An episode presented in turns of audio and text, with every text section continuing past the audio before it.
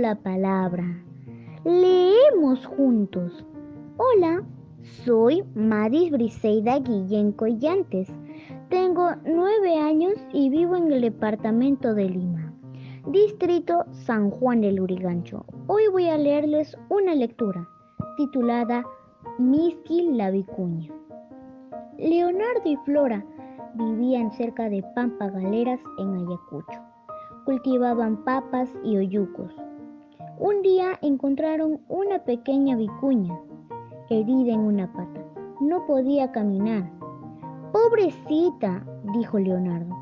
Seguro se ha perdido. Vamos a curarla, dijo Flora. Entre los dos le vendaron la pata. Todos los días Flora la alimentaba. Por las noches Leonardo la cargaba hasta su casa para que durmiera calentita. Los dos querían mucho a la vicuña.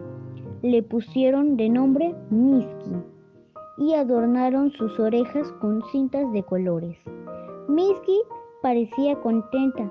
Le gustaba comer el pasto fresco que crecía cerca de la casa de Leonardo y Flora. Trotaba por las chacras y jugaba con los niños.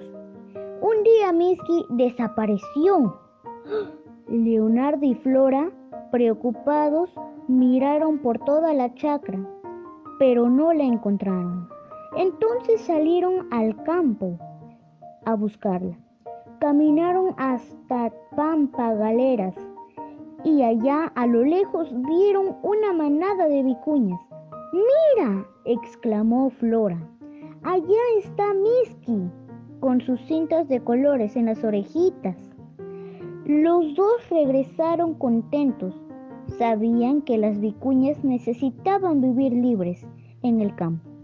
Además, Miski había encontrado a su mamá y a sus hermanos. Gracias.